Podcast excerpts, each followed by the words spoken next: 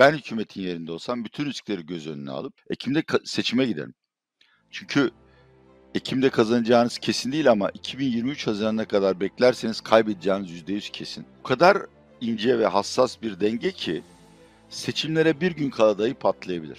Ayda %10'luk devalüasyon kur şokudur. E, kur şoku zaten tadından belli olur. Çünkü hükümetler tedbir alır kur şoku olunca yani.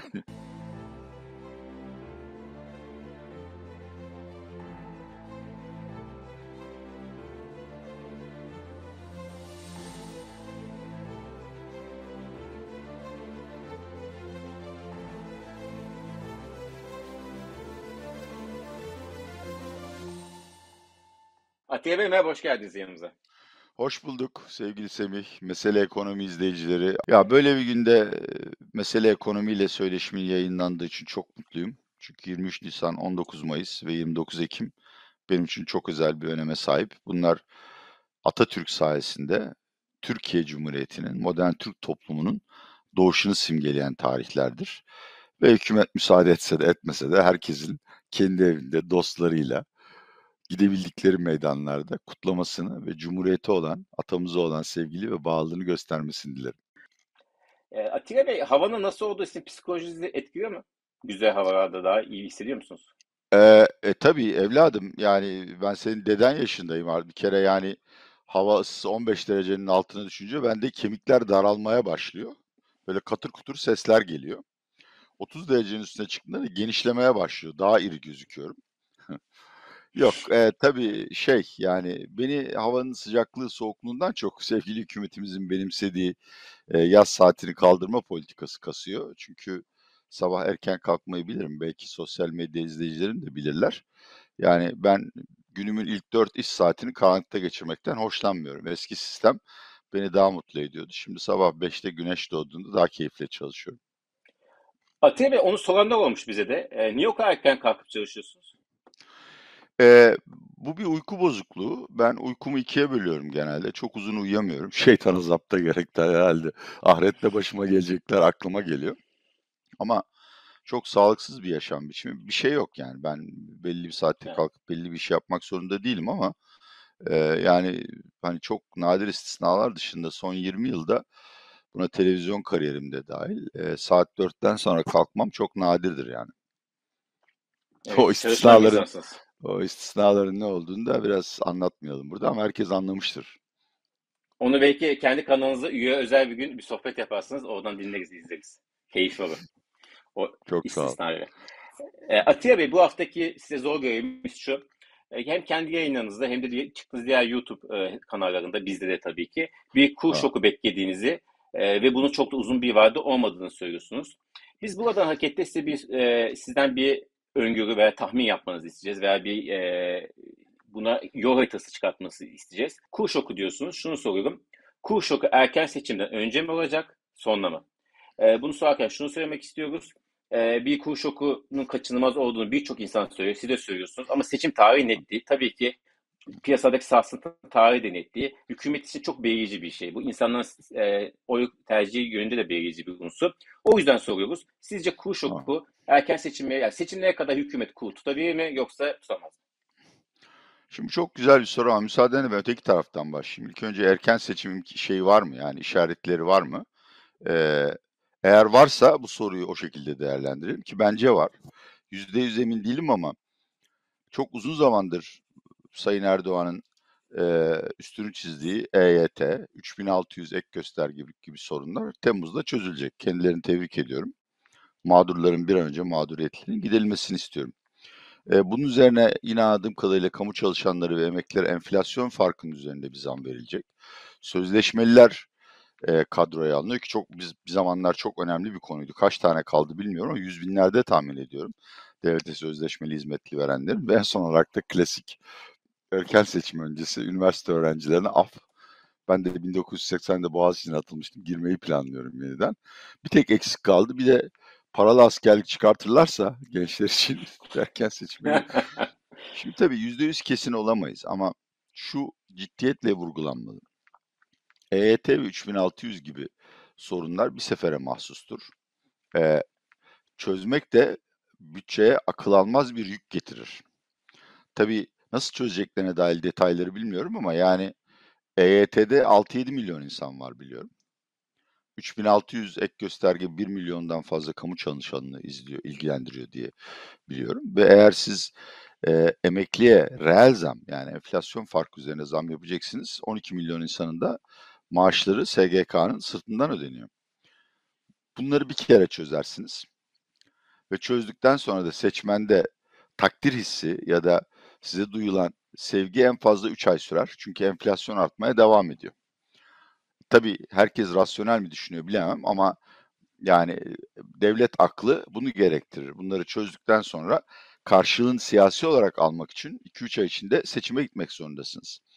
Ve başta da konuya geliyorum. Eğer seçimi gidecekseniz kuru tutmak şart. Çünkü Türkiye'de pek çok anket gösterdi ki vatandaş açısından e, Türk lirasının değeri ve gücü ekonominin performansını ölçmenin en iyi yolu. Doğrudur, yanlıştır o başka. Dolayısıyla Türk lirası da değer kaybettiğinde vatandaşın ekonomiye, ekonomiye güveni sarsılıyor ve bu da doğal olarak siyasi sisteme, iktidara karşı e, anketlerde yansıyor. Tabii e, şöyle bir sorunla karşı karşıyayız. E, bu kuru bu şekilde 2023 Haziran'ına kadar tutamazsınız. Yani bu artık hani benim söylediğim bir şey değil. Herkesin kabul ettiği bir şey. Zaten fiilen piyasada da görüyoruz yani hani. E, Ekim'e kadar tutabilir misiniz? Bu çok önemli bir soru. Bence tutamazsınız. Ve burada ben iktidar açısından en korkutucu senaryoyu da şu olarak görüyorum. Tuttular. Yani merkezin kaynakları sarf edildi. Bir şekilde yurt dışından para bulundu. Enflasyon endeksi bono çıkartıldı. Bu bir miktar dolardan TL'ye dönüş getirdi filan. Eğer Yüce Millet Meclisi erken seçim kararı alırsa ve arkasından kurpatlarsa AKP 2001'de eski rejimin bütün siyasi partileri gibi siyasetten silinir. Yani hiçbir parti... Evet, pardon. E, pardon, peki şunu sormak istiyorum tam olarak sözünü yazık kesin, kusura bakmayın. Seçim Rica açıklandıktan sonra kur şoku yaşanır mı? Çünkü sonuçta iki aylık bir süre kalmış oluyor. Yani genel siyasi tarihimizde genelde çok daha önce seçim kararı çıkardıktan sonra bir tık piyasanın sakinleştiğini biliyoruz. Siz ne öngörüyorsunuz? İhtimal var mı sizce?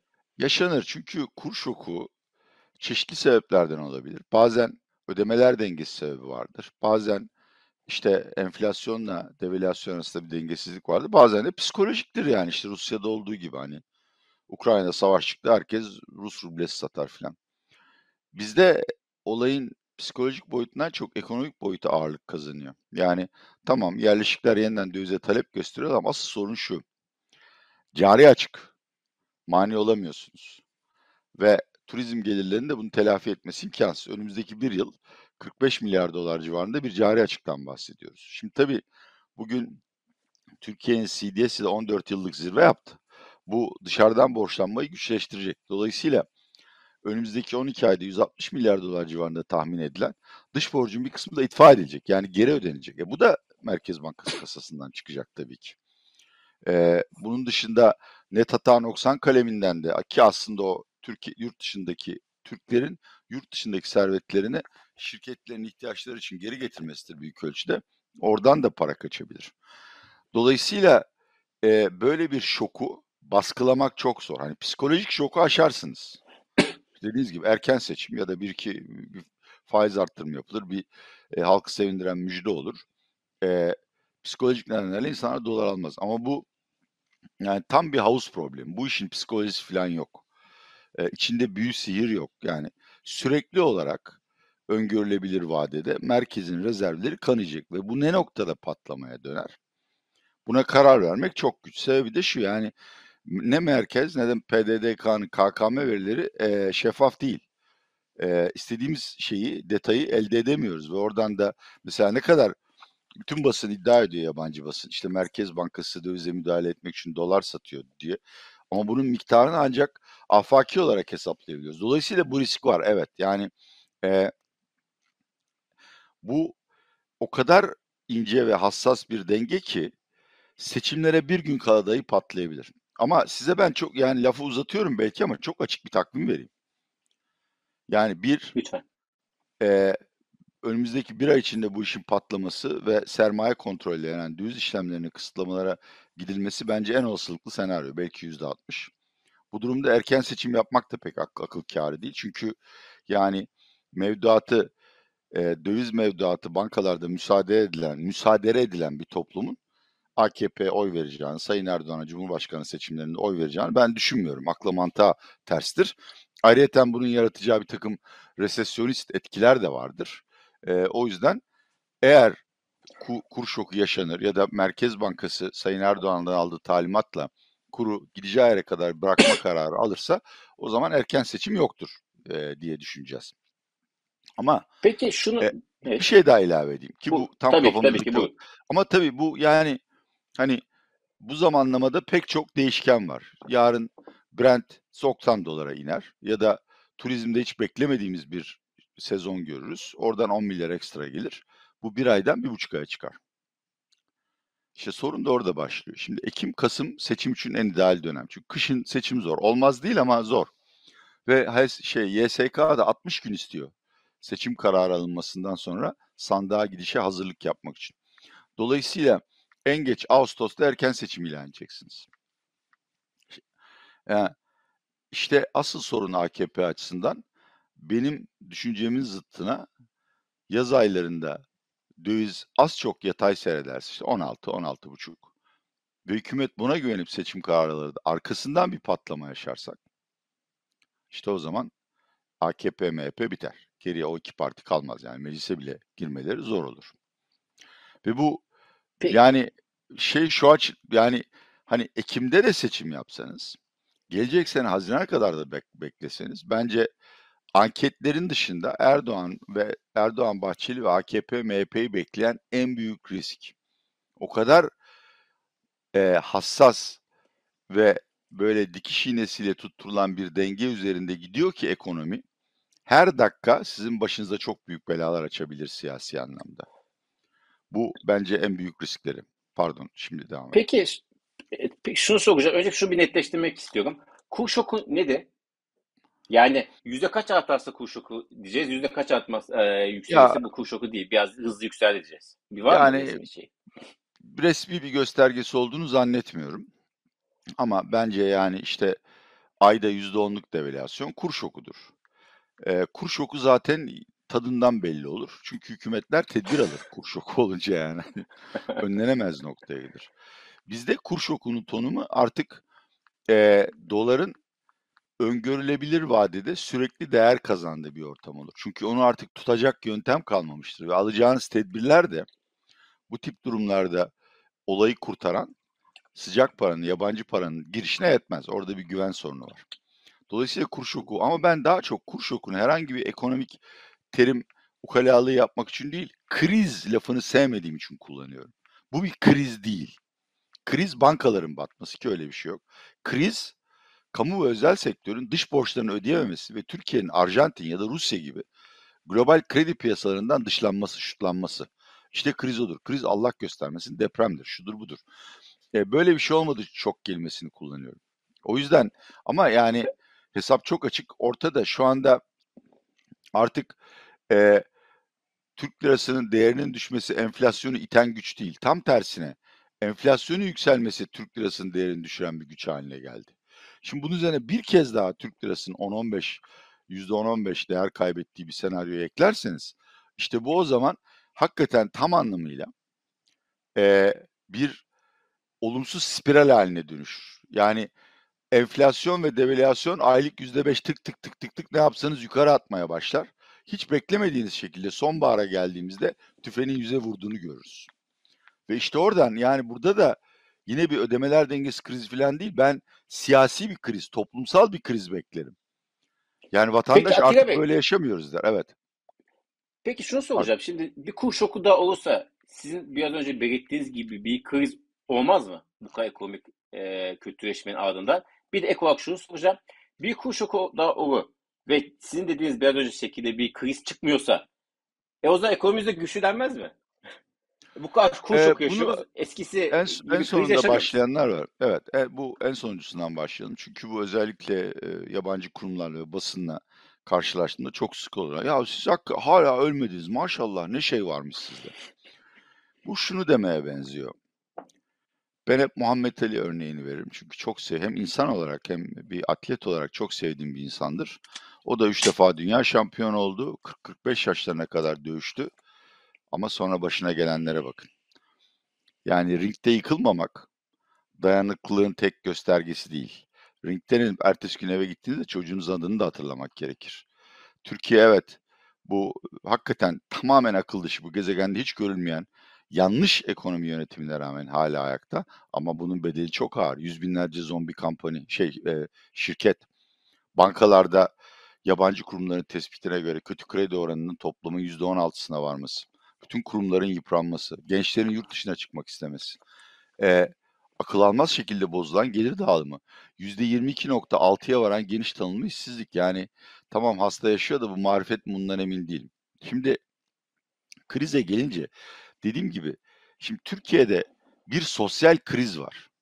Ama bu ekonomik tanıma girmiyor. Yani bunu sosyologlar ve siyasetçiler konuşmak zorunda. Yani insanlar aç ve siz konut destek paketi açıklıyorsunuz. O da başka bir konuda konuşuruz. Ama ekonomide krizin çok açık tanımlamaları var. Bir dediğim gibi bankalarınız batar. Bir tanesi değil.